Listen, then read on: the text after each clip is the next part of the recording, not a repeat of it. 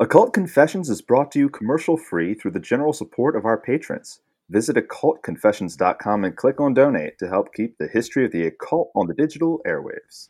I think it's generous, not general, right? Did you say the general support of our patrons?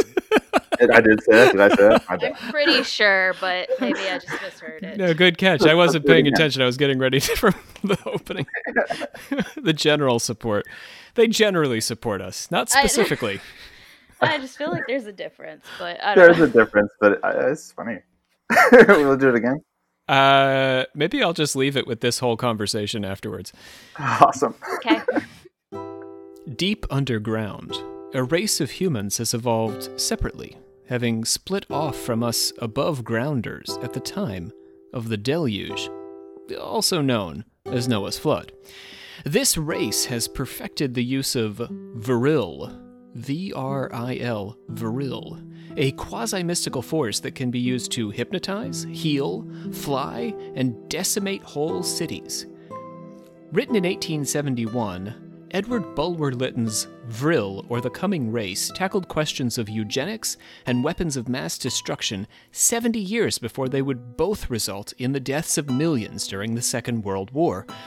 A strange little book, The Coming Race spends most of its time laying out the various facets of the Ana, or people of the Vril, after the narrator's discovery of this hidden society during a sort of mining expedition. The narrator is amazed and impressed by this seemingly superior society for the better part of the novel, until it begins to dawn on him that these seemingly perfected people with their seemingly ideal society are in fact deeply flawed in ways that could spell the destruction of our own race up here on the Earth's surface. In the realm of occultism, this book left a mark, as Lytton had done before with his novel Zanoni, the mark, that is, on the theory and practice of magic. The historian Joscelyn Godwin says that, as far as esotericism in Victorian Britain is concerned, there is no more important literary work than Zanoni, and no more important figure than Bulwer Lytton. Lytton's fictional race possessed a set of religious beliefs curiously similar to the ones outlined by Helena Blavatsky for her Theosophical Society, and mirroring at least some of what Blavatsky would say about the lost continent of Atlantis more than a decade later. The existence of Vril, a force underlying and uniting all other forces that govern the universe, also became a popular topic among scientists. Einstein famously sought it in his search for a theory of everything. But Eastern inspired occult revivalists and New Agers ascribing to belief in a fundamental unity, holding the universe together, are also very interested in something like Vril. My name is Rob C. Thompson. I am the Supreme Hierophant of the Secret Order of Alchemical Actors. I am joined this day by James Kaplanges, our captain of the table, Hello, everybody. and Olivia Literal, Grand Master of the Order. Hello. Welcome back to you both. How's life? Sweaty? Uh, it did warm up. It got suddenly very warm. Maryland, we were enjoying nice temperate spring for a while, a little bit rainy. Now it's just summer. Spring's over. That's how it works, though, right? Yeah, mid Atlantic region. We have like early summer, and then it goes back to spring, and then it's like summer again. Now, James, you had some thoughts uh, because we are going to be discussing Lord Bulwer today, Lord Edward Bulwer Lytton. Now, uh, are you comfortable discussing his lordship in, in those terms? No, actually, uh, thanks for asking, Rob. Um, I'm not comfortable. I think I will just refer to him as Mr. Lytton. I call no man lord. I'm sorry. is, is this No disrespect. is this an American thing? Like you- you know, we don't we don't hang with the nobility in, in the in the colonies. You know, I got to say, Rob, this is something about myself I've never really analyzed. You know, it's been really deep rooted. And uh, you're holding a mirror up to me for the first time, and I'm going to have to take some time to think about it. Now, how about when Lorde was big? You know, I'm talking about that pop music singer. Oh, with the E? Yeah, that's fine. That's all right. Lord's off. You will call her Lorde. Yeah. Okay, all right. That's her name. No, man Lord. You would call. No, I'll call no man lord.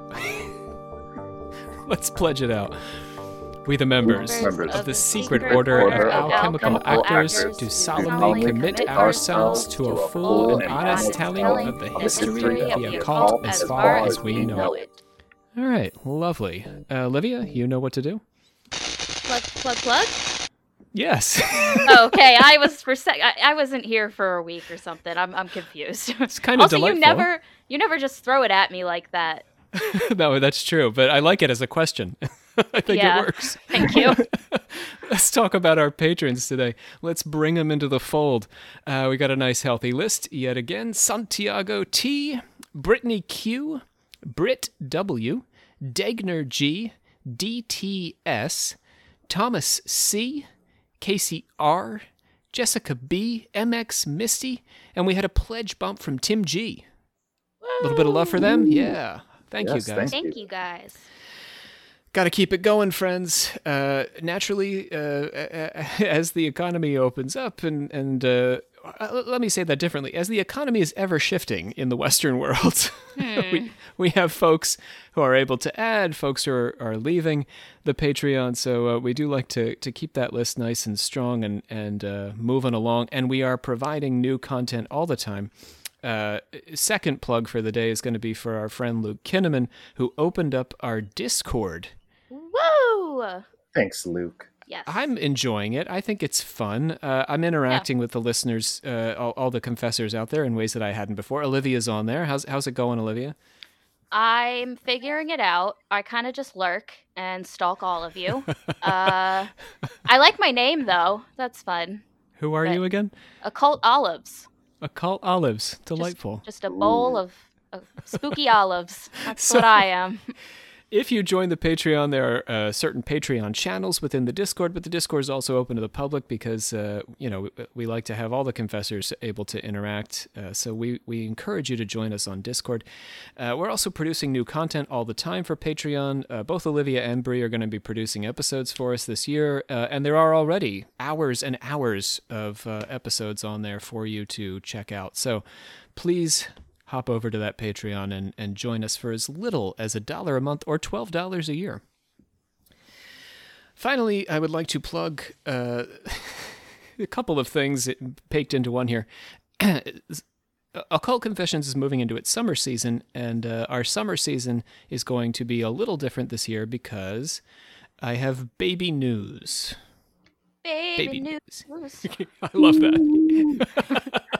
so, yes, Katie and I will be having our second and final child. Uh, yes, yes, I know uh, Brian out there, Brian, our listener, who is a big fan of um, uh, what's his face, uh, Terence McKenna. I am one child above my limit. That's uh, yeah. I wasn't gonna say it, but I'm glad someone did.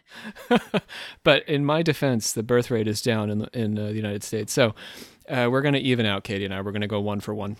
Nice. So we are expecting our child in July, uh, and I am delighted to share that with all of our confessors out there. Uh, what that means is not that I am going to be stepping away, which I did two years ago, three years ago. Oh my goodness, we've been doing this for a while. Three years ago, when my first child was born, we actually went away for about a month, six weeks maybe. Uh, we're not doing that. We are pre recording this summer. So there will be no interruption in service for you all. And in fact, many of you will be able to continue to interact with me on Discord, I think.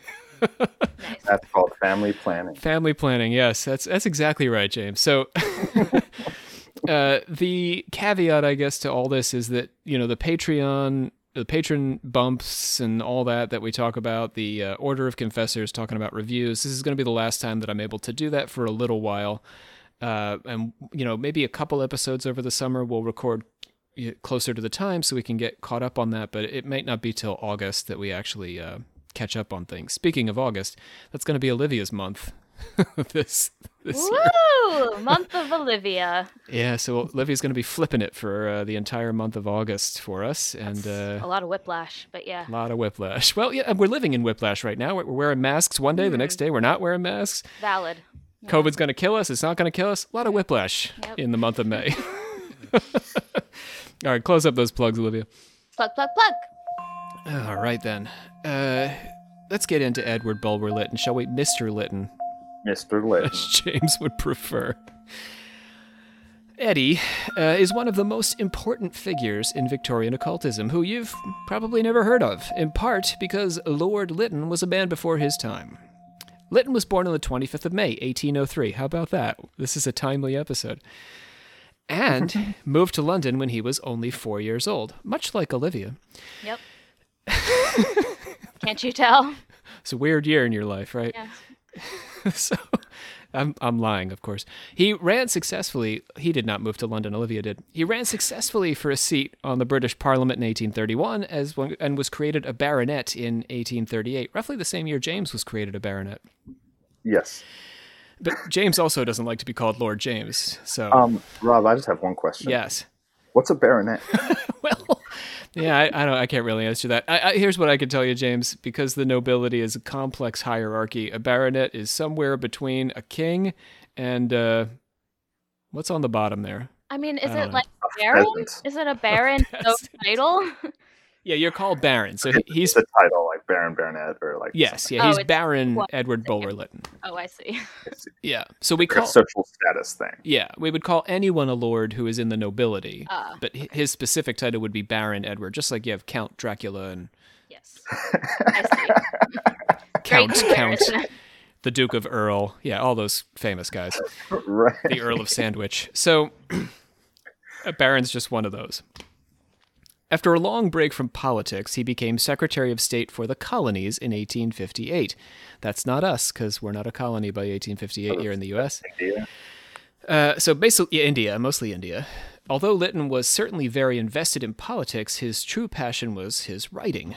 Lord Melbourne offered him the lordship of the Admiralty during his nine year stint in Parliament, but Lytton declined, at least in part because his interests were elsewhere than British politics. So that's a pretty powerful gig, being Lord of the Admiralty. He said, no thanks. I'd like to write books instead. This guy's priorities in order. Right? I could be a, a U.S. Senator right now, but I said, you know what? I want to have a podcast. Yeah. That's exactly You what know? happened. He knows what he wants. Yeah, yeah. It was the offer was made. I just said no. I'm not into that. Mm-hmm. His literary contributions to the culture are perhaps best seen in phrases. He's contributed a number of phrases to our popular lexicon. Those include the classic Gothic opening, It was a dark and stormy night. Oh. Also, the pithy, The pen is mightier than the sword, which is often oh. mistakenly attributed to Shakespeare. Yeah, that's what I thought. Huh. Yeah? Yeah, I think I was taught that in school. Yeah. Lies. I think I got taught that in my Shakespeare class. Right. Yep, that's Lytton. Uh, also, uh, The Pursuit of the Almighty Dollar. That's him. And my personal favorite, The Great Unwashed. Oh, that's Yeah. gross. But the the reason many of you are hearing about Lytton for the first time right now is that his literary reputation is somewhat fraught. His name graces a bizarre contest for the worst first line in an imaginary novel, referencing his now cliche but widely copied Dark and Stormy Night. what do you mean imaginary? Mo- So if you you come up with a, a the contest is you im- you come up with an imaginary novel and you write a, the worst first line you could think of to start your imaginary novel. That's the whole And thing. That's the It's a, contest. it's a weird contest, yeah. And it's called the Mr. Lytton Award. yes. yes. That's that's pretty cool. Uh-huh. So mocking Lytton is, in my opinion, uh, more than a little unfair. Scoffers going to scoff, particularly when we're talking about occult inclined writers and thinkers. Although Lytton is not generally regarded as a great novelist today, his creative contributions are substantial, particularly in the area of the literary occult. He arguably created a genre when he wrote the first occult novel, Zanoni, a book that popularized occult themes for a whole generation of magical practitioners in the late Victorian age. Lytton was one of a vanguard of cultural figures to popularize occult themes in the English speaking world, paving the way for the occult revival with the Golden Dawn and Aleister Crowley and the Theosophical Society and everything that's come since. This guy needs some credit. We talked about Zanoni before, right? Yes. Yeah. Uh, in our first series. right. Okay, that's why Mm-hmm. it's familiar. Got it. Yeah, Emma, Emma Hardinge Britten, who got an episode in our very first series, was uh, arguably knew Edward Bulwer Lytton because she's from England before she emigrated to the United States, and uh, uh, she probably practiced in an occult circle with him. Mm. Didn't we talk about somebody who published that book? Zanoni? Yeah. Yes, we'll get there. Hold that thought. Uh, where, where, yeah, where, where the origins of the book. So Lytton is, in my opinion, denigrated by some scoffers because so much of his work was devoted to occult and magical themes, which our serious, secularist, postmodern literati tend to regard as unserious. Certainly, Lytton's work can lean on the melodramatic side, but so can his contemporaries like Charles Dickens or even Edgar Allan Poe. The heart, the terrible beating of the heart. Right? Yeah. Oliver Twist. Yikes. Yeah. And his work offers up real, complex explorations of difficult questions about the soul and the state of the future of humanity, which I am going to prove to you all today. You ready for this? Yep. Let's start with our man Zanoni. Lytton gets his occult reputation at least in part through some intentional blurring of the lines between fiction and reality, particularly in Zanoni, which led many to believe he was a practicing occultist. One Rosicrucian order went so far as to name him an honorary grand patron.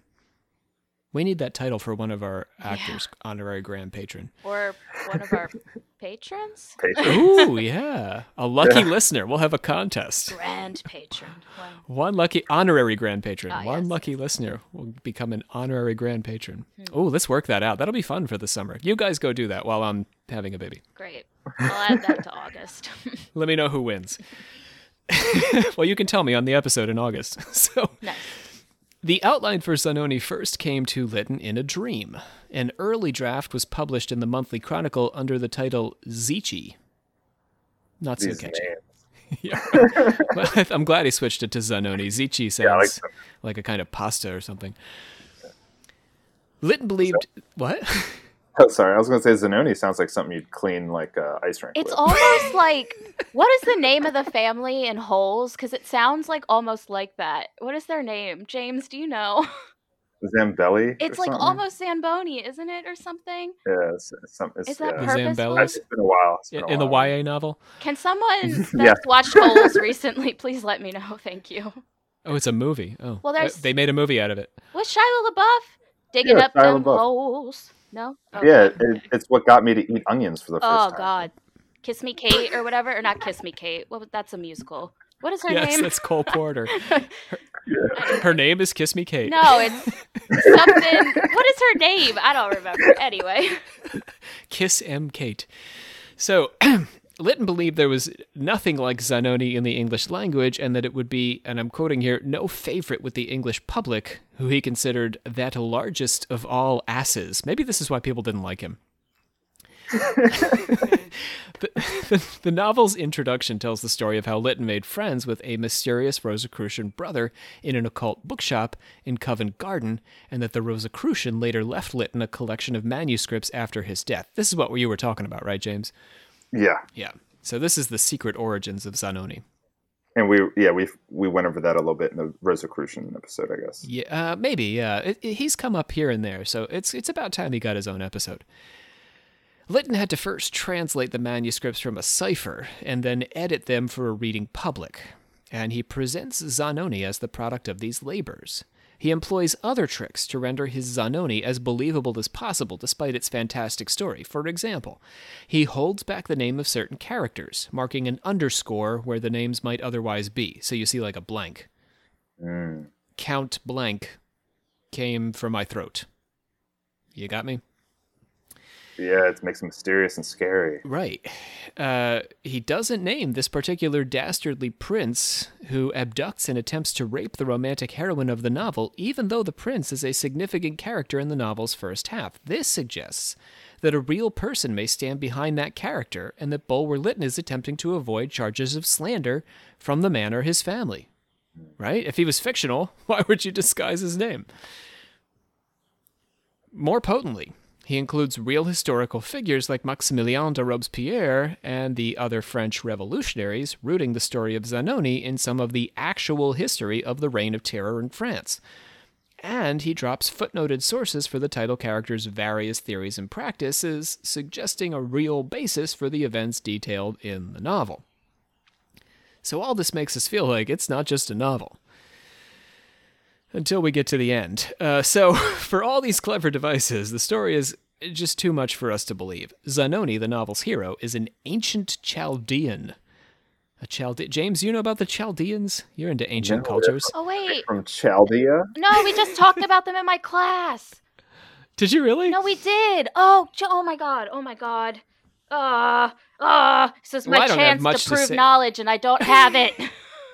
I'll just say broadly, and if you have any things to add, you can. Chaldeans are just one of the ancient cultures, like the Babylonians or the Assyrians. They- They got the Chaldeans were came kicking out of the, the little fertile crescent area over there. Yeah, yeah. Do you want to add anything, Olivia? no, because I can't remember why we talked about them in my heretics class now. But we, in the very beginning, when we were talking about like the beginning of the Iberian Peninsula and shit, we talked about them, but I can't remember why. Well, if it comes to you, just shout it out. It won't interrupt me at all. I'll just keep going. Yeah, well. Anyway, he's an ancient Chaldean. He's lived for thousands of years, uh, having discovered with his brother Mejnour the alchemical elixir of life, which has allowed them both to live a hell of a long time. His occult power is rooted in his detachment from earthly things, and he begins to lose this power when he falls in love with and marries Viola, a beautiful young opera singer who is named after a string instrument. This- I think it's intentional. Her father was like a, a viola player, I think, and just named her after the. Yeah. That's a little vain, right? I didn't name my kid Occult Confessions. So, right? Occult Confessions Thompson. Oh my god. I still have a chance. Yeah, I I could to still do say, that. After giving birth to Zanoni's child, Viola leaves the safety of their Mediterranean villa and ends up in Paris in the midst of the Reign of Terror, where she is threatened with the guillotine. Zanoni sacrifices himself in a truly complex bit of political mo- maneuvering, taking his wife's place on the scaffold. This was a plot point that would later inspire Charles Dickens' Tale of Two Cities. So it was Bulwer Lytton who came up with the end of Tale of Two Cities, not Charles Dickens but not before successfully conspiring to end Robespierre's tyranny. So, uh, what I'm saying there is that Zanoni, before he takes the scaffold, personally orchestrates the conclusion of Robespierre's reign of terror. Big stuff. Zanoni overcomes his fear of death and continues on to the next phase of his existence, liberated from his terrestrial body. So it's actually kind of clever. Uh, I mean, Bulwer Lytton, he's a lord, right? As as we've been poking fun at. Uh, but he, you know, the British nobility were not a big fan of what was going on in France. They were on board with, you know, constitutional government and all, but just murdering people left and right, they found that a little gauche. so, in bad taste. Frowned upon. It's, frowned upon, yeah. It's frowned upon in the co- in the, in the United Kingdom. So he was not. So he wrote the Zanoni in part to criticize what was happening in France, and part of the criticism was this idea that you know they had created this culture of death. So what Zanoni accomplishes, this sort of ancient noble, is to overcome not only his own fear of death, but France's death obsession, the death grip that is on France of, you know, these revolutionaries. So he personally uh, undermines all of this. He he overcomes death on these various levels, and he saves his wife's life. So there's like a it's like a triple thing here of his of him overcoming death. He's a powerful character. Yeah, I, think I, really do think Lytton is he's an underrated guy. His books have th- th- there's there's just interesting intellectual puzzles in them like that. Like if you can if you really think about it, it's a little goofy, but it's kind of clever. Yeah, I'm already kind of looking back on that that uh, award that you told us about about people writing like the worst opening lines, and they call it they like put his name on the award. That's kind of like that's kind of messed up. Yeah, it's not Very fair. messed up. Yeah. Yeah. He's a smart it's guy. bullying, really. He's being bullied by the future. Right. Yeah. It's unfair. when we start our pop band, I think that should be our first song, "Bullied by the Future." Yo, that is such a good Well, name. now, yeah. Bullied by the future. He's Bullied getting by the retribution future. now on a call it confessions. You heard it here first. yeah. TM, you can't take it. I feel like when we start our alt right pop rock band, "Bullied by the Future" is the oh perfect god. name of our first Our album. all right? right right? Wouldn't it be? That's Don't let yourself net. be bullied by the future, It is a very, uh, yeah, anarchist. right? Anyhow, in Zanoni, uh, Lytton develops an occult principle that has stood the test of time. Let's get to some occultism, shall we? Okay. It's another of his long-standing phrases. It's the dweller of the threshold, or the dweller on the threshold. Oh, you guys, have you heard of Oh, this? I remember I did the voice the first time we did this. Oh yeah, yeah. I remember this. We got Luke doing it this time. We're about to Good, hear him. good, good. The occultist prepares by surrendering all earthly and terrestrial desires in order to confront and overcome the dweller. Here's what the dweller says to the approaching initiate. Go ahead, Luke. Thou hast entered the immeasurable region. I am the dweller of the threshold. What wouldst thou with me? Silent? Dost thou fear me? Am I not thy beloved? It is not for me that thou hast rendered up the delights of thy race. Wouldst thou be wise? Mine is the wisdom of the countless ages. Kiss me, my mortal lover. In a moment, a young, ill prepared novice fails the test and just passes out. But successfully facing down the dweller renders the occultist a master of life and essentially immortal. This in turn becomes its own dweller, its own block on the path to true enlightenment. So you overcome the dweller by overcoming your attachments, but then you get trapped by your obsession with being immortal. You see what I mean? In order to become a true master, the occultist must also master, that is to say, embrace, death. So you can't be afraid of death and avoiding death. You have to allow death to come. It sounds hard for somebody whose goal is to get away from death. Yeah. Yeah, if you fought that hard to be immortal, to then have to give it up. You probably care a bit. I feel Yes. like in general, that's like humans' probably biggest fear is death, right? That's like the biggest hurdle to get over anyway. that and public speaking. Well, very inexchangeable, you're right. We we can't identify with those public speaking people. Zanoni's angelic guide Adonai explains this principle. Thy courage has restored thy power. Once more in the haunts of the earth, thy soul charms me to thy side. Wiser now, in the moment when thou comprehendest death, than when thy unfettered spirit learns the solemn mystery of life, the human affections that thralled and humbled thee, a while bring to thee, in these last hours of thy mortality, the sublimest heritage of thy race, the eternity that commences from the grave. The notion that one's own internal demons can be assigned a counterpart in the magical or ethereal world, which may or may not be an extension of the individual's own subconscious anyhow, is a hallmark of occultism stretching through Aleister Crowley to the Chaos Magicians. And in 1841, it's very clearly outlined in the pages of this novel that is today, sadly, seldom read. But did Lytton really know such a bookshop owner? Did he really meet a Rosicrucian brother? And was he really entrusted with the task of cracking Zanoni's cipher? The scholar Godwin says that, with the possible exception of the Dweller of the Threshold, much of what Lytton has to say in Zanoni he could have learned secondhand. In other words, he could have picked it up from books he didn't have to actually practice. Hmm. That having been said, Godwin believes that Lytton probably belonged to a crystal and mirror gazing group between 1830 and 1860, and that he had undergone a series of first hand experiences beginning with studies in his grandfather's library and his connection with the mesmerist Chauncy Hare Townshend. He met this particular character at his preparatory school. I I can't name all the characters I met at my preparatory school. How about you guys? Nah, just the it's a blur, really. Yeah, all those mesmerists coming and going at preparatory school. My goodness. we were all educated in a ditch. Uh, The truth. the mud people taught us. So, in his biography of his grandfather, Victor Alexander George Robert Bulwer Lytton, second Earl of Lytton. yes. Yes. Uh, with full access to his namesake's letters, pretty much agrees with Godwin's conclusions. First, the second Earl of Lytton says that according to his grandfather, Debbie, the old magic bookseller in Zanoni, was a reality. He is dead.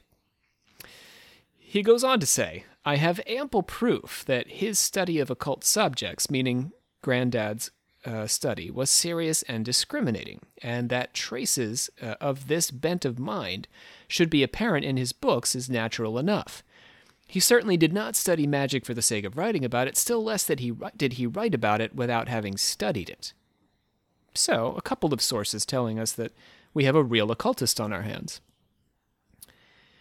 Lytton spent some time investigating spiritualism, mediums, that is to say, communicating with the spirits of the dead. This was then a craze in the United Kingdom, and it had started in America.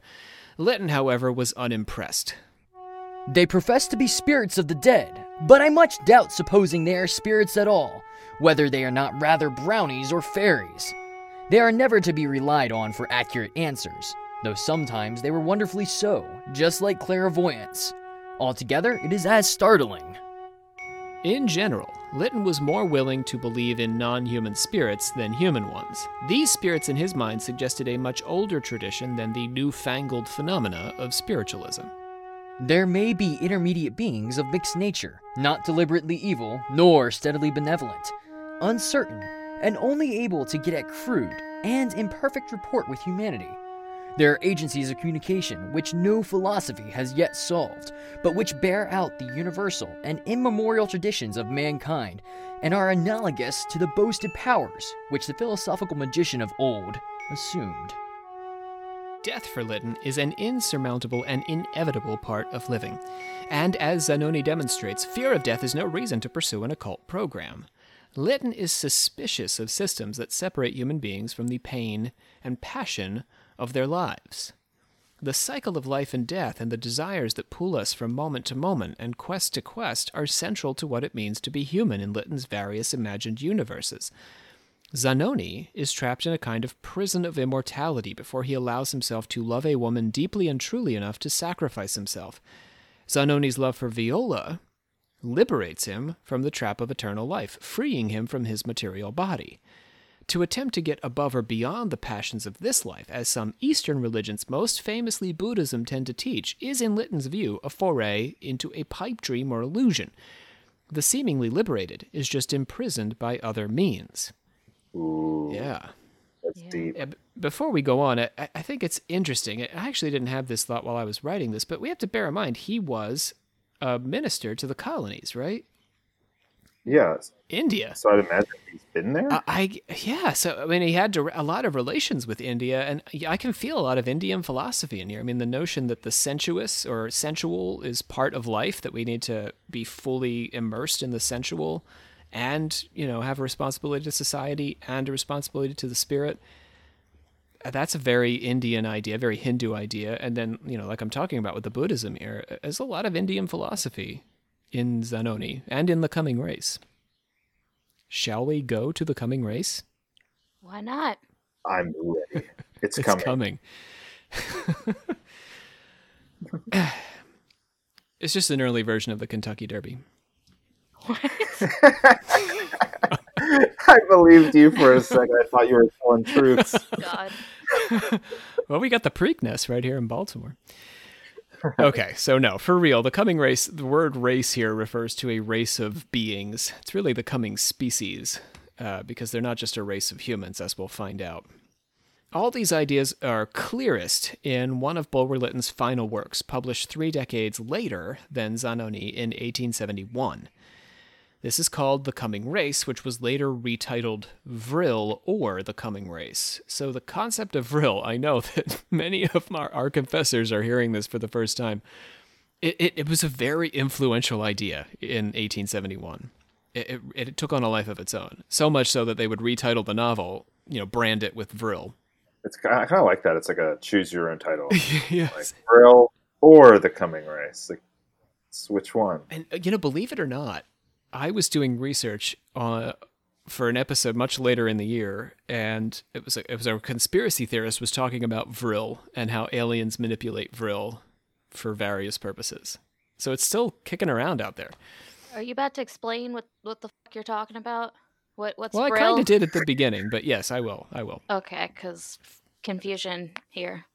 Well, uh, hold your horses for a second because I got to get you into the story. Okay. Hold your Kentucky Derby horses, I'm holding them. and and don't don't uh, don't dope them up with any of those steroids. My hat in my other hand, my drink in the other. We're good. you got horses in one hand, hat, drink. You got a lot going on. yeah, yeah, yeah. And we're talking about Vril. So the story starts when the narrator visits a mine and meets a mining engineer who has discovered a secret road lit by gas lamps deep inside the earth. So imagine that. Nope. I'm a James. That's an Oh, immediate no. no. Like, James is digging down in his sandbox and all of a sudden he comes across this road that's been lit. I just turn around. I'm not Nope. playing Nope. anymore. he said this, This didn't happen. The right. engineer, worrying that this might be gnomes or fiends, is much like James and refuses to go any further and returns to the surface. That's the fear. Those are the There's the top fear. two. Got it. Yep. But the narrator, who Lytton never name, well, yeah, who it never names. I think that's true. We'll find out if I'm right about that as we keep going. These 19th century guys. Uh, so the narrator talks to the engineer and try and gets the engineer to go back with him. But the engineer should have listened to James from the future. The engineer takes a bad fall during their descent to the bottom of the chasm and dies. Oh, okay. But nothing is wasted on the journey to the center of the earth because immediately a giant alligator like reptile emerges and eats the engineer and scares the narrator off. No. Okay. That's what I knew was going to happen. I knew it, and I didn't want it to be true, and it happened. The narrator, nursing a head wound, proceeds alone into this underworld, approaching the building and witnessing species extinct since the deluge, aka Noah's flood. A humanoid figure approaches. It reminded me of symbolical images of genius or demon that are seen on the Etruscan vases or limned on the walls of Eastern sepulchres. Images that borrow the outlines of man and are yet of another race. It was tall, not gigantic, but tall as the tallest men below the height of giants. Its chief covering seemed to me to be composed of large wings folded over its breast and reaching to its knees. The rest of its attire was composed of an under tunic and leggings of some thin, fibrous material. It wore on its head a kind of tiara that shone with jewels and carried in its right hand a slender staff of bright metal like polished steel. Why is this like literally journey to the center of the earth? Like I'm so confused. Uh, there's similarities for sure, except it gets super magic pretty Well, soon. yeah. I don't think the rock got that magic. Was the rock in that? I, I just assumed. I don't even know. I I believe so. if it's about digging down through the rocks, you ought to have the rock. Okay. Oh, It's no. terrible. It's terrible. Please cut all. Love it. Nah, I'm keeping it. Okay. The beardless face. So the man is beardless, by the way, much like the rock. Sphinx like, endowed with strange and mysterious powers, inimical, in, inimical, says a 19th century word, inimical to man. Equal? Is that what that means? What is, what is Uh, an inimin, iniminable? No, it's beyond us. It's beyond us. we don't have these kinds of powers. iniminable. Inimical. it's tough to say. in- yeah, can't do it. It's the N and the M and all those eyes. The stranger ushers the narrator into a great columned building. Inside, the narrator discovers that these men don't speak English, and he can't identify the strange tongue they're communicating with. They heal him. Oh, Although it'd be weirder, I think, if they just like spoke Dutch. Right? Yeah. anyway, they heal him, curing his head wound through their magical touch. At night, he witnesses the underground people play by flying on wings that carry them aloft without flapping. Together, the underworld people join each other in a kind of aerial improvised dance. Now, much like I, I, I imagine James would be if he was watching all this, the narrator begins to lose it. Imagine, Yeah. yeah, yeah. James didn't even want to be down here in the first place, and now he's watching aerial acrobatics uh, without even any planes or anything. This is where you draw the line. Is You're not more relaxed at so seeing that? I would be a little bit relieved. You made it this far. You're here. well, here. Olivia. I'll tell you why you would be relieved because the narrator thinks he's witnessing some sort of demonic Sabbath. Oh, okay. Yeah, yeah, yeah. Why not? Yeah, you're down for it. Yeah. And he lunges for his host. His host name is Aph-Lin. uh, he l- lunges for his throat. So this is a sort of bizarre moment in the novel. This guy is sort of like taken him in and fed him and not killed him, and then just he's just watching people fly around and he tries to choke this guy to death. what? That is weird. This is weird, yeah. But uh, Aph-Lin is not concerned because he jolts him to the ground with an electric shock, sort of like a taser, even though the man does not have any taser on his person. What? Are we sure? Is that explicitly said that he didn't have a taser? No, he has Vril. We're getting he's, he has some Vril power. So Aph-Lin remains calm throughout the entire thing and gently places a hand on the narrator's forehead.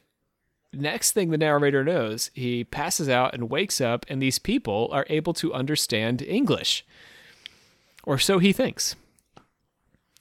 Do you know what's actually happened with the head touch? Is he just speaking their language or Yes, yeah, he's learned to understand their language while asleep. That's so they have alien shit right there? Yeah, they can get while you're unconscious, your brain can process and learn a full language. They've been trying to tell me that on the TV. That is true. People do say that though, right? Like that you're supposed to be able Yeah. to do that. like learn Japanese while you're sleeping. how? I'm like, all right, yeah. If they said on the TV, uh, "This is Biff," and uh, if you come to Biff's house and he grabs you by the head and then you take a nap, you will know French. Then it's like this. Well, I gotta do that because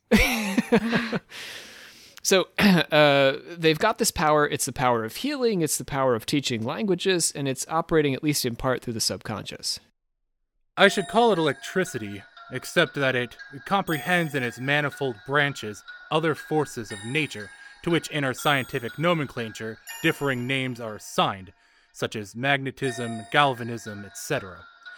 These people consider that in Vril they have arrived at the unity in natural energetic agencies, which has been conjured by many philosophers above ground. oh, so Vril is the what happened to him to be able to learn the other the language? Is that what you're saying? Vir- Vril is the force that allowed him to learn the language, That's a Oh, great okay. word. like like gravity. I get it. Like the force, but Vril. Uh, yeah, like electromagnetism or something. Yeah, it's some unidentified force Got it. by us.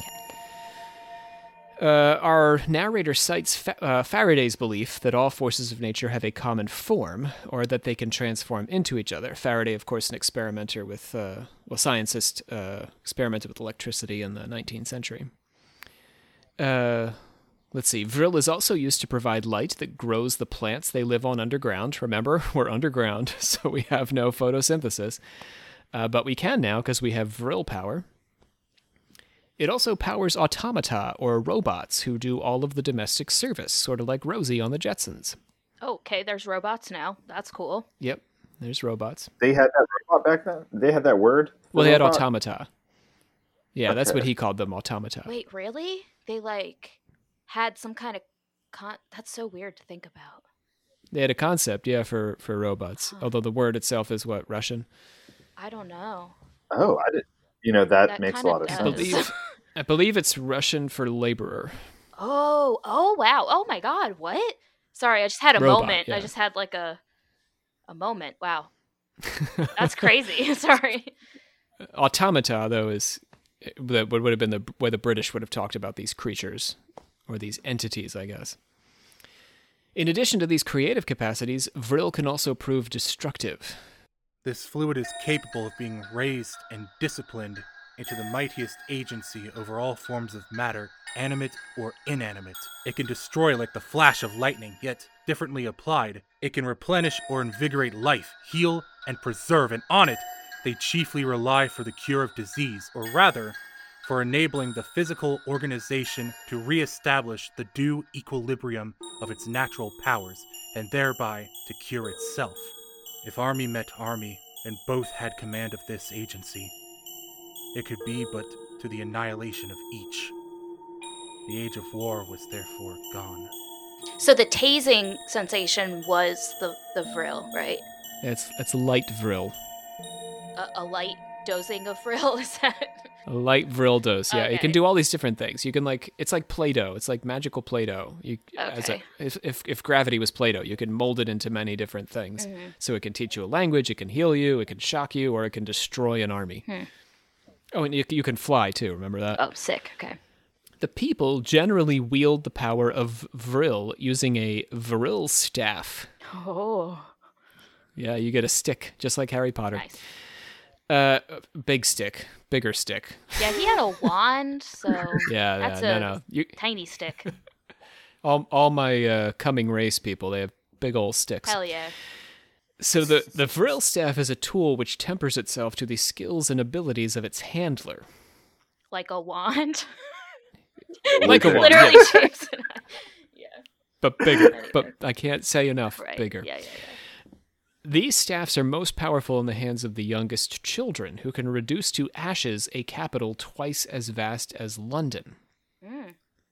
So you sort of like, as you age, you lose some of your vril power. That makes sense. So the strongest ones are the youngest ones, just like, you know, the human body, I guess. Hmm.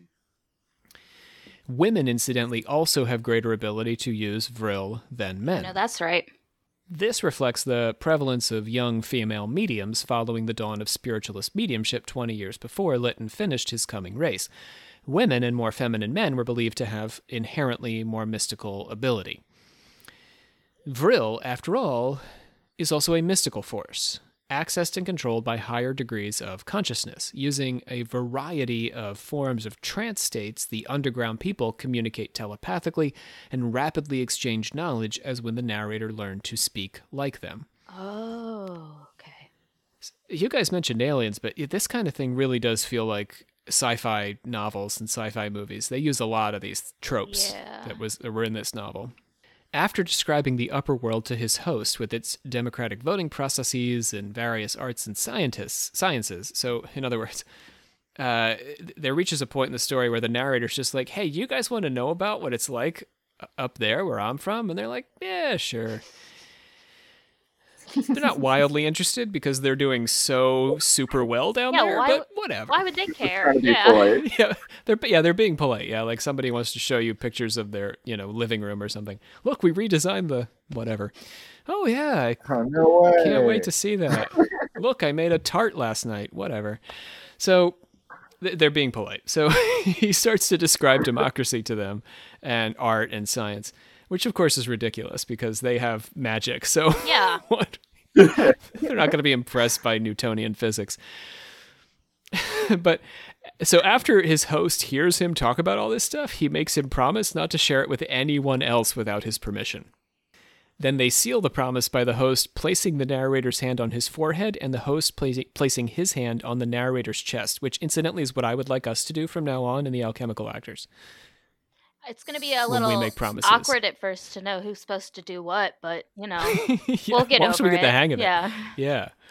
Once we get the hang of it, doing it in front of people who don't know what we're up to, it'll be really impressive. Some people are We just head just- people, Yeah. some people are heart people. You got to figure it out. right. It'll look like we've been doing it for years. Okay, so this is the ways of our people.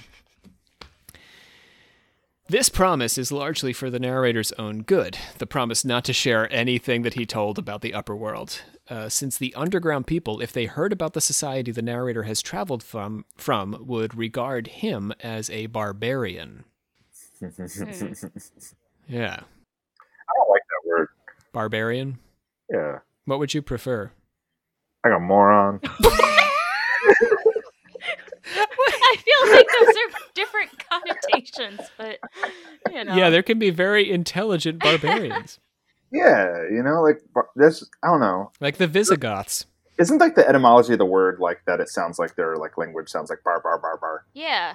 Oh, that's Wait, interesting. Wait, we talked about. I didn't know that. Maybe James and I. I feel like I've had this conversation, including Yeah. James, somewhere. I think so. I think so because I don't know that. Like, I mean, it makes me feel like it's like ah, you just you're just being ignorant.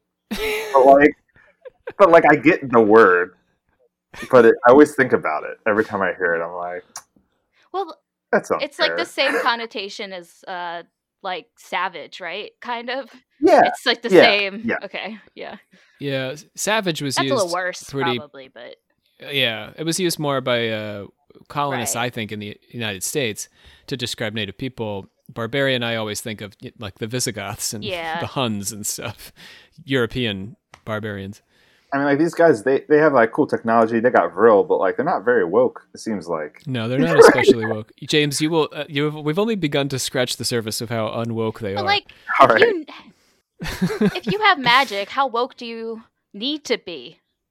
That might be it. Well, that'll be a que- save that question for the end, Olivia. We'll revisit that. Oh God, that's gonna open up so much of a wormhole.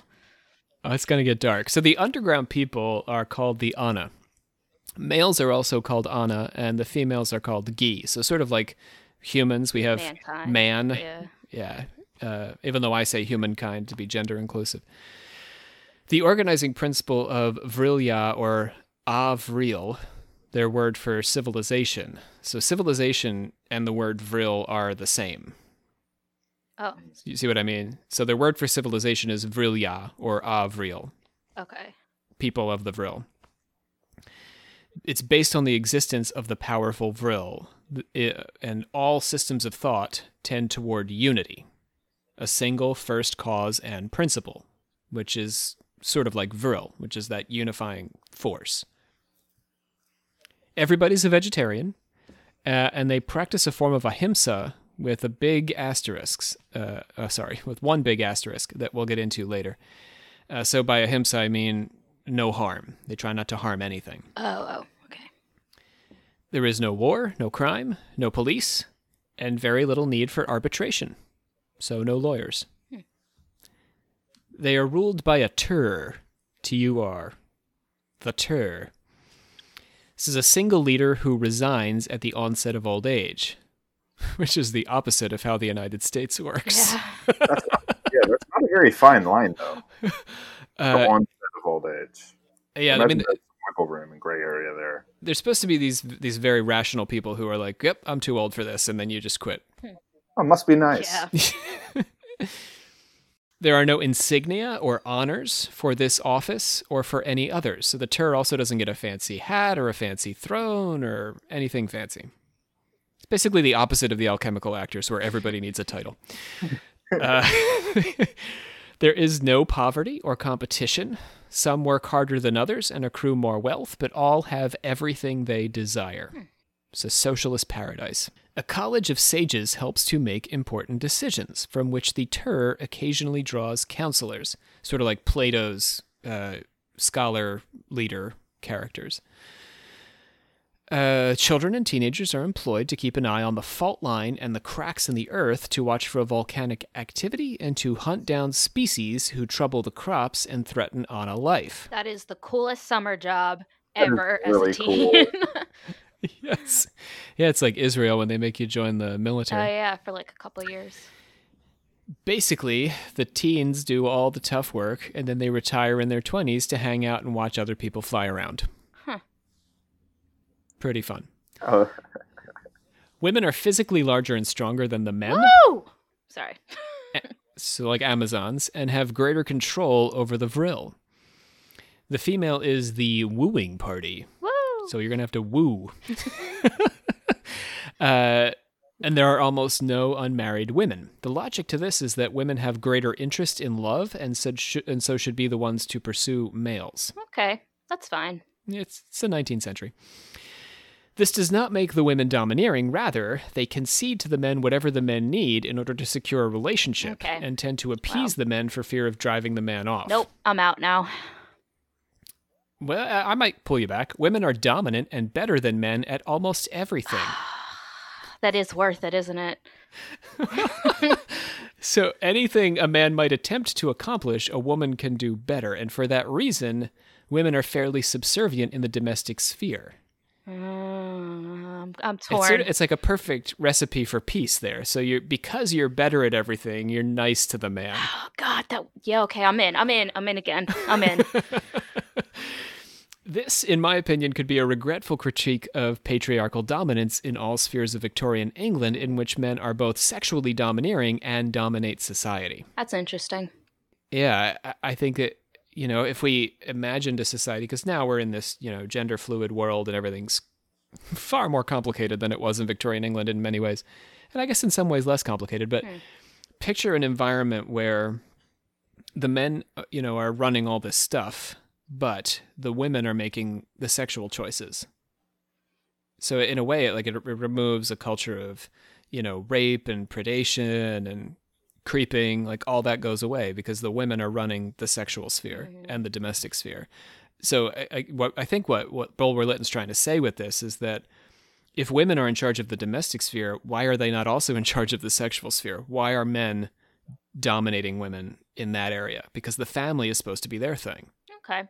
You know what I mean? yeah, I get it. So they should run the mating process. I guess it was progressive for the old school. Yeah, I mean he's an old man when he's writing this in 1871. He's he's uh, thinking progressively about gender as far as he's able to. Strict gender roles and conservative marriage laws, uh, we have to remember, played a powerful role in Victorian society, and Lytton himself had a fairly complex and dark relationship with Victorian social codes surrounding marriage and gender. So while I just said nice things about him, this is going to go badly Oh God. getting back to his biography. So this is actual his life, Bulwer Lytton. In 1827, he married Rosina Doyle Wheeler against his mother's wishes. They had two children before separating in 1833, and then they divorced in 1836. The reasons for their separation may have included Lytton's infidelity, also his political career, which pulled him away from house and home. Hmm. Rosina published a book length satire that was clearly at Lytton's expense and spoke out against his candidacy when he ran for public office. Hmm. We can't imagine that in the US, an ex wife getting involved in a political race. Hmm. Lytton threatened her publishers, cut her off financially, denied her access to her children, and finally had her committed briefly to an asylum. What the ever loving is that? That's some 19th century shit right oh there. my God. Before a public outcry brought her home again. Oh. You know, if he had social media, he would just made a made a post about it. You've been done with it. Oh God. So there was actually a protest campaign to bring the woman home. But yeah, we have to bear in mind, maybe I've said this on other episodes, that it was very easy to commit oh, somebody Oh, yeah. in the 19th century. For sure. The yellow wallpaper is like a huge short story that I feel like everyone in college has to read because of that. like, Women in particular, it was very easy to commit a because woman. frenzy and or an older relative. and all that bullshit. Yeah. Well, and you know, the asylum system is a big business. Like this is the beginning. This is when the asylum is a nursing home and a convalescent home. It's everything. Yeah. So if you're a drunk, go to the asylum. If you're old, go to the asylum. If you're whatever, if you're schizophrenic, go to the asylum. Everybody goes to the asylum. If you're just annoying, go to the asylum. Right. So anyway, he tried to commit her for being annoying. Didn't work out. Um, and, and I think this provides some background to the complex relationships that Lytton's male protagonists tended to have with women. We're about to get there.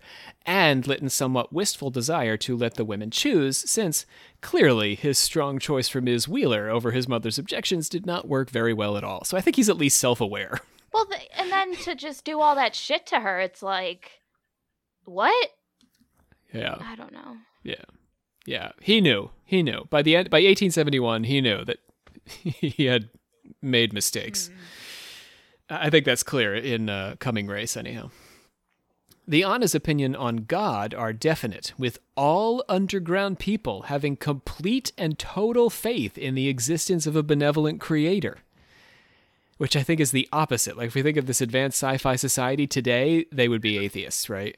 Yeah. But for Bulwer Lytton, it's the foregone conclusion that they just have complete faith in God. They were like monotheist, just one god.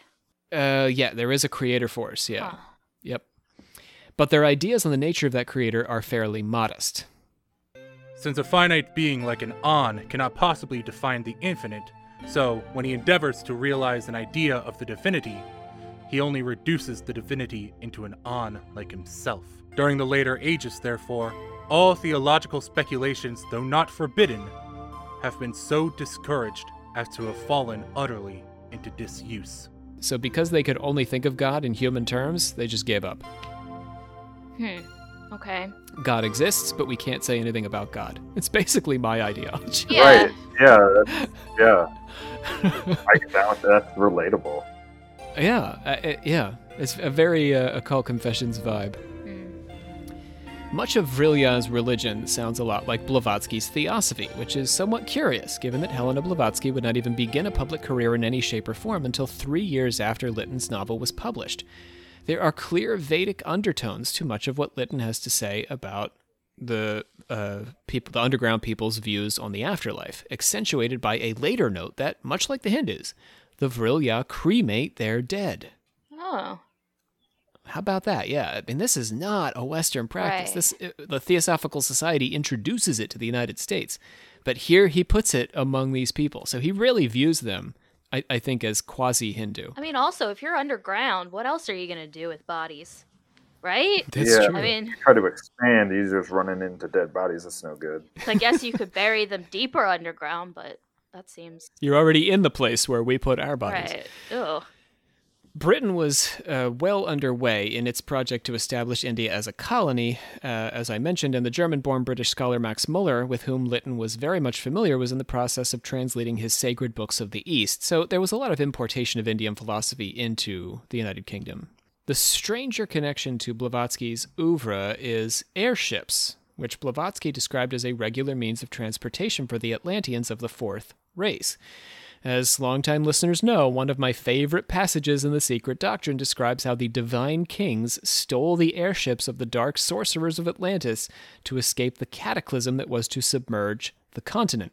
Lytton described the Vrilya's airships as aerial vehicles constructed of light substances, looking more like boats or pleasure vessels than balloons, with helms and rudders and large wings that operated as paddles.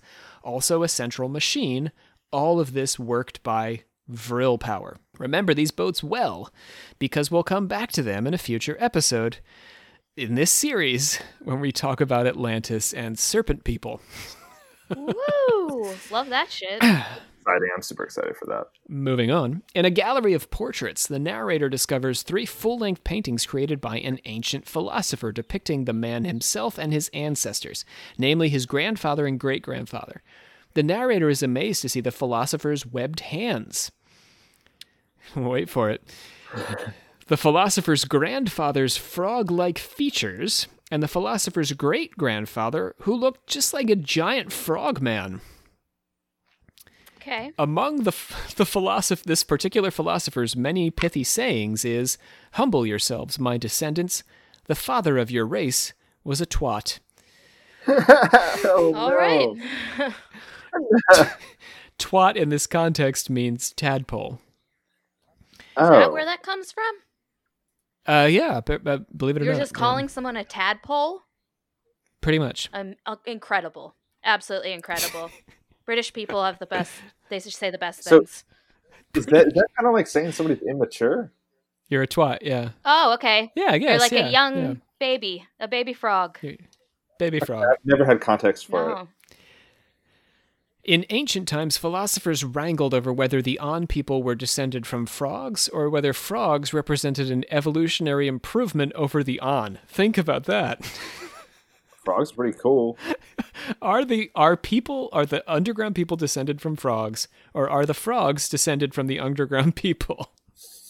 That's a new one. Fro- so this is the art the logic here. Frogs are not only better swimmers than the An people, but they are more adaptable by virtue of their being amphibious. We're not amphibious. Wouldn't it be cool if we were amphibious? It would be cool. I've been complaining about that for a while. that one History Channel documentary tried to tell us we were all related to mermaids. So, Right? Yeah, they got people believing that. My father-in-law believed that. oh yeah, people really did.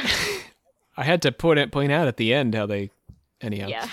They were also just better to hang out with frogs, right? Come on, who wouldn't want to hang out with a frog? Yeah. Okay. They're Hang pretty with- chill.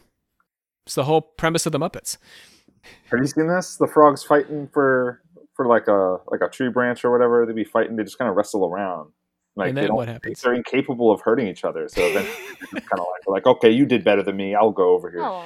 So, so historically, among the An people, the issue of whether they were descended from frogs or whether frogs were descended from them led to war and rule by de- despotic frog people before Vril was discovered and the An decided that it didn't matter one way or the other.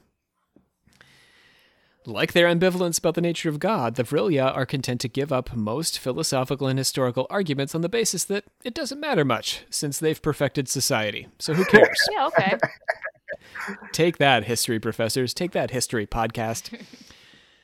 Whether frogs evolved from them or they evolved from frogs is a question they're just going to leave unanswered. So, The Vrilya, as I'm, I guess you're, you're, I hope you're picking up, are intensely averse to contention or argument of any kind. If the Tur comes across a question he can't answer, he puts it to three members of the College of Sages, but they do not debate the issue. They draw lots, and one of them resolves it. I kind of like that for some reason. Yep, yep. I would love it if we answered questions that way. Yeah. Uh, there's an argument going on right now in higher education uh, about whether or not admission to Harvard and Princeton should be done by lottery for the same reason. Oh. Really? That all the people who apply are basically equally good and can all get in. So why are we acting like there's any difference between them? People would lose their ever loving minds if they made that a lottery. But could you imagine going through high school and not having to like live like an admissions director at some college wants you to live? yeah. Yeah. Right? yeah, that's- It'd be an improvement on society. Anyhow. Debate leads to argument. Check out the Chronicle of Higher Education. Those of you who want to know more about this argument, it's been going on for weeks now on that in that publication. So debate leads to argument, and argument does not produce the best solution since people simply commit to their own opinions, forming a camp or a faction, as is happening in the Chronicle of Higher Education, rather than seek the best solution. This is the argument. So one person is preferable to make any controversial choice in order to avoid another controversy. So if it were the three of us, we'd just be like, okay, today Olivia makes our decisions. Tomorrow James will decide, and then Rob will decide, and we just rotate. That's really nice. Uh, no argument.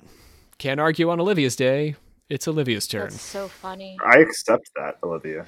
Yeah, I mean, I accept James is ready to live um, that I'm- way. I'm- I think it'd be fun. It'd be like Always Yeah. Sunny when they have like Mac Day. Oh yeah, or- there. Oh It'd yeah, be like yeah. It would be just like that. Yeah, but Yep. more democratic. I don't know. Hopefully more productive. Yeah. Yeah. so, like philosophy, fiction is considered an antiquated and useless pursuit. Literally all the topics of today's podcast. Although the narrator's host's wife is described as passing the time by reading ancient romances. Stories of people tragically suffering as a result of their intense passions are difficult for modern Vrilya to relate to and impossible for them to conjure given how placid their lives have become without conflict or hierarchy. Furthermore, there's not much motivation for Vrilya to make art of any kind since there's no desire for fame among their people. Oh, What? that's interesting debate. Art, it seems, at least in this world, is made by people seeking contentment and not people who have achieved it. So, if you're content, you have no reason to make art, and these frog children are just too chill to write a good spaghetti western. Are they saying like art is inherently like materialistic or like it's more about uh, ego? I don't disagree on the principle that art is about conflict, or you know, storytelling is about conflict. He's also in Victorian England, Yeah, and it's mm-hmm. like, like, and like he's an artist, which is weird. Like he's a writer. he's saying in part that art is about fame. Yeah, Yeah, and he's like, these people, yeah, are about, okay, but I don't know. Did don't he think that that's have, like fame at this point though? Like Oh yeah. Okay. Well, I mean, the, the the public protested him putting his wife in an asylum, so he was a pretty right, famous right. guy. I mean, like, art's what happens when we when humans have free time t that like we don't have to spend satisfying our like hunger and, and shelter and stuff. like right? that's- historically, like, it's yeah. what's gonna happen. I think that you know Bulwer Lytton ultimately agrees with you. He doesn't agree with his Vrilya people, but the Vrilya people would say, you know, like playing video games and stuff. Like this is what we should be doing with our time, not trying to create things. Oh, okay, okay. I see. I've lost the argument there. With the, oh. he was talking about the really uh, Yeah, it's not really. it's not Bulwer Lytton himself per se, because no reason. yeah, he's he's gonna have opinions about this. Let's hear some.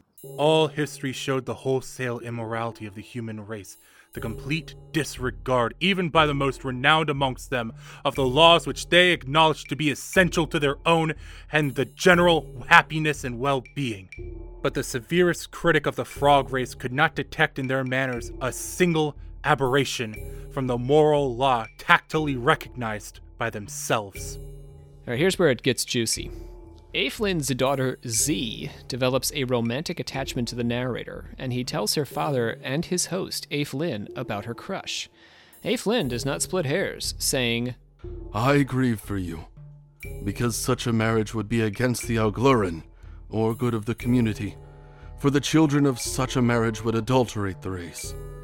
They might even come into the world with the teeth of carnivorous animals.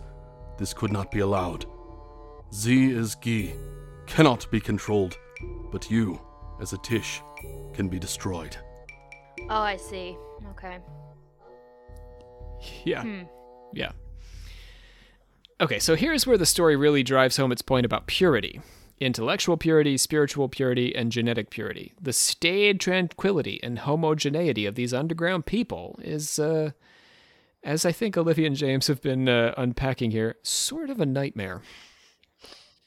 The virtuous and peaceful life of the people, which, while new to me, had seemed so wholly a contrast to the contentions, the passions, the vices of the upper world, now began to oppress me with a sense of dullness and monotony. Even the serene tranquility of the lustrous air preyed on my spirits. I longed for a change, even to winter, or storm, or darkness. Uh, James was sort of getting at this when, right? Like, what is life without art? What are we doing? Yeah. Yeah. I, Yeah. I suggested playing video games, but who the hell would make them? Exactly. That's a good point. Right. It's also tying back to that same premise of like kind of you escape one thing to be to build like a new prison for yourself. Like it's Oh. like oh like they've, they've they've transcended these things that we struggle with, but then it's still like there's still Yeah. stuff to work on. You've created a new issue. The great feelings that motivate us to solve or explore terrific mysteries, to create something truly beautiful or podcastastic, or to love and be loved profoundly, regardless of obstacle, do not seem to move these underground people. In fact, they are generally unmoved by anything and strive to remain unmoved. This is perhaps why the narrator, a stranger in this strange land, proves so desirable to his host's daughter, as well as the daughter of the community's leader. Zee makes arrangements to marry the narrator through a promise to have a sexless soul union. Okay. Hmm. That's that's fun for a lot of people. I don't. I do think there are a lot of people involved in sexless unions, but I don't know if they would characterize them as fun. Well, I guess I'm thinking like asexual people. This would be chill. Well, yeah, yeah. This is like A ideal, small group. really, for a lot of people. Yeah. Here you go. Uh, this union, because sexless, would not pollute the race. So, hooray. Oh. But the narrator has gotten into even deeper hot water, flirting with the Tur's daughter. Guess Dude, what? What are you doing? Yes, not only does he have this girl who's interested in him, but now he's he's hitting on this other girl. Oh. The princess, as he calls her, would clearly have gotten him destroyed because she, unlike the chaste Zee, very much wanted to bang. So the princess was super horny. Hmm. Hmm. He will not agree to marry Zee because he fears he can offer no happiness in this world and that she would be a terrible danger to his own world. His vision of bringing Zee into New York is a bit like what we might imagine it would be like to bring a nuclear bomb in a suitcase into the city. Oh, he could he could never leave with her. He'd have to stay there, right? Yeah, he'd have to stay there, but they might put him down. Ah, right. Oppression. Yeah, like a dog. Even if we, you know, you, you the, the nuclear bomb analogy, by what by that I mean, even if we brought it into the city without the plan to detonate it, the fact that we have it there at all seems very irresponsible. Okay. Yeah. yeah. So she's like a nuclear bomb. Just having her there is a bad idea. Ultimately, the Tur's daughter, remember he's our leader, reveals her passion to her father. I really want to bang the barbarian. And he calls for the narrator to be destroyed, naturally. Zee catches wind of the plan, and although the aperture through which the narrator had descended was closed, meaning that little hole that he dropped through, uh, and they closed it up to prevent any further incursion into this underground kingdom from the above ground people, Zee opens up a new hole for him to escape through using her power, and with her wings transports him back to the human mine, and then she returns to her homeland. The twin dangers which doom any chance of the narrator mating with a Gy from the netherworld are number one, the community's eugenics, and number two, their command of Vril as a massively destructive force. Lil, uh, Lytton is practically prophetic in identifying these forces as the greatest threat to humanity in the case of eugenics. These people, descended from or to frogs, had intermarried and blended races actively for years, but had since arrived at what they believed to be an ideal genetic composition. A progressive program became conservative and even fascistic.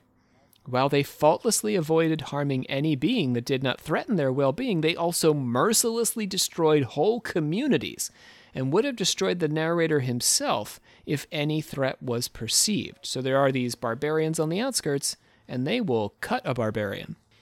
This, sorry. Uh, I mean, we're, we're talking about the Holocaust here, right? In a That's way. what I was just Yeah. thinking about. Absolutely. I mean, this is a eugenic program. We're not only talking about the Holocaust, but we're of course talking about the atom bomb with, you know, the power of the Vril. I mean, the power of the Vril uh, might be uh, Edward uh, Bulwer Lytton seeing into the future the power of the atom. It really atomic power is the power that holds together the nucleus of the atom, which is intense. It's like many times that of gravity or electromagnetism. They're not even comparable. This- That's really Vril. this is eight, 18 something, right? 1871. Okay. Yeah. Jeez. Yeah. That's crazy. So the atom bomb wasn't made yet. No. it, the atom bomb would not be made for 40, 30, 70 years. And Einstein would not even really b- work out the equation for the power within the atom f- for 50 years. Well, I was thinking the. Holocaust hasn't even happened either for. this guy is he predicts all of these things really with this novel the story concludes with the narrator near death perhaps as a result of his exposure to the exotic and apparently volatile vril among the ana living deep beneath the surface of the earth. Lytton doesn't say either way but he worries for the day when a race who considers itself so superior possessed as it is with such power should emerge into the sunlight The more I think of a people calmly developing in regions excluded from our sight and deemed uninhabitable by our sages, powers surpassing our most disciplined modes of force and virtues to which our life, social and political, becomes antagonistic in proportion as our civilization advances, the more devoutly I pray that ages may yet elapse before there emerge into sunlight our inevitable destroyers. Being, however, frankly told by my physician that I am afflicted by a complaint which, though it gives little pain and no perceptible notice of its encroachments, may at any moment be fatal, I have thought it to my duty to my fellow man to place on record these four warnings of the coming race. Wow. I mean, I think he got some stuff right. You know, some stuff rang for me. Like when he said he was saying that uh, everybody was vegetarian. I'm like, I could see that being in the future. uh, maybe. I feel like there's more people eating vegetarian now than there were like, you know. in the Victorian So- era because who was vegetarian then? I I mean, ultimately, yeah, th- there are things about the coming race that are, I think, are are potentially good, but ultimately, the coming race is a is a nightmare. It- It's Yeah. the Nazis. That's let's say it's the Aryan race. I mean, kind of right, low key. Yeah, he he. Before there was even a, a glint in Hitler's mom's eye, he he saw these things on the horizon. It's amazing. It's an amazing novel, and I have since I was in college, I have sort of hewed to a kind of Buddhist mindset that we should pursue detachment as far as we're able to. But this book and I just read this because I'm interested in Bulwer Lytton, but this book made me question that in ways that I've never have before. Detachment truly seems kind of horrifying hmm. in this world. Well, it's almost like there's always going to be another another thing. Like there'll always be another problem. Like even if they like you know are you know what I mean? Yeah, I mean, I think that's really the challenge to Buddhism, which is almost baked in, and the Buddha, I think, might even be, you know, apt to acknowledge this, is that we become attached to our own detachment. Mm. And that becomes its own block on the road to enlightenment, sort of like Zanoni. The, you know, the transcendence becomes a new block. This passionlessness it becomes a block, a block from being truly enlightened. We convince ourselves that we're so enlightened that in fact we're not. We're just boring and horrible. Like they won't even make art because it's like they're above it. they lack compassion and feeling. Yeah, compassion and passion. Mm. That's not good. What's the point of living? Right. Let's gong it out into the order of confessors. Corbo84 says Rob is a professional. Thank you. That's true. And uh, thanks for speaking truth to madness, he says. Yeah, thanks, Robin. We don't thank you enough for that. Well, today we're sort of uh yeah, we just got through the whole conspiracy series. Like I'm trying to move on from speaking truth to madness, but maybe I do do that even in uh with Edward Bulwer Lytton. The anonymous Canadian says it's more than just folks sharing facts. It's well researched, anonymous, and anonymous wishes uh, that anonymous had a class like this in university. Aw. That's fun. Okay, so the Discord's doing things. Uh, Tom Hanks, for example, has been a big God. feature of the Discord. D&D for Losers was watching the internet in the time of Q and says there was a huge exodus of young adults from the movement uh, when they implicated Tom Hanks. Uh, they could also follow sex trafficking. Uh, oh, so D&D for Losers is basically making the point that the Q people could follow the sex trafficking, the demons, and the Trumpiness, but Tom Hanks was a bridge too far. Yeah. Okay. Good. Nice. He he says Tom Hanks is Mr. Rogers, literally played Mr. Rogers, but uh, because he was also in the Snow Polar Express, that a lot of people in their 20s anyway identify him that way. Hmm. On Discord, our friend Men Men W pointed out that Hanks was in an early Satanic Panic movie called Mazes and Monsters. We also heard via email from our friend Mike uh, about the Mazes and Monsters movie. So Tom Hanks' early career, it's like 83, 84, was in a movie called Mazes and Monsters, which is basically about a Dungeons and Dragons game in which the fantasy turns deadly.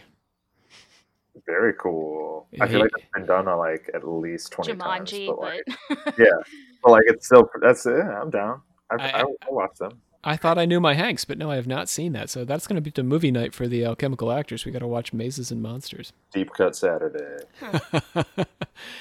Uh, our sources today included both the novel Zanoni and The Coming Race, also The Life of Edward Bulwer, first Lord Lytton of London, uh, by his grandson Earl of Lytton, Victor Alexander George Robert Bulwer Lytton, second Earl of Lytton.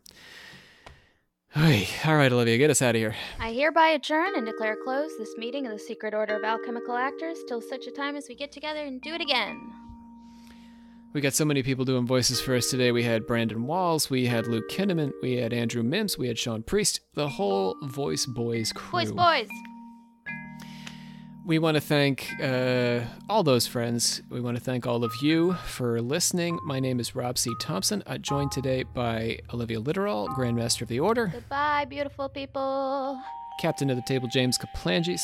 This was fun. Let's do it again. Let's do it again. Let's do it again. We're going to. We're going to hang in the 19th century for a little while. Uh, hang out with Paschal Beverly Randolph. We're going to meet a guy named Ethan Allen Hitchcock, who was a, a big war hero uh, and a general who wrote about alchemy. Oh. And then we're going to do some Lovecraft stuff before uh, we flip it on over to Olivia in our fictional occult series. Nice. So thanks for listening. We'll catch you all next time here on Occult Confessions. Bye.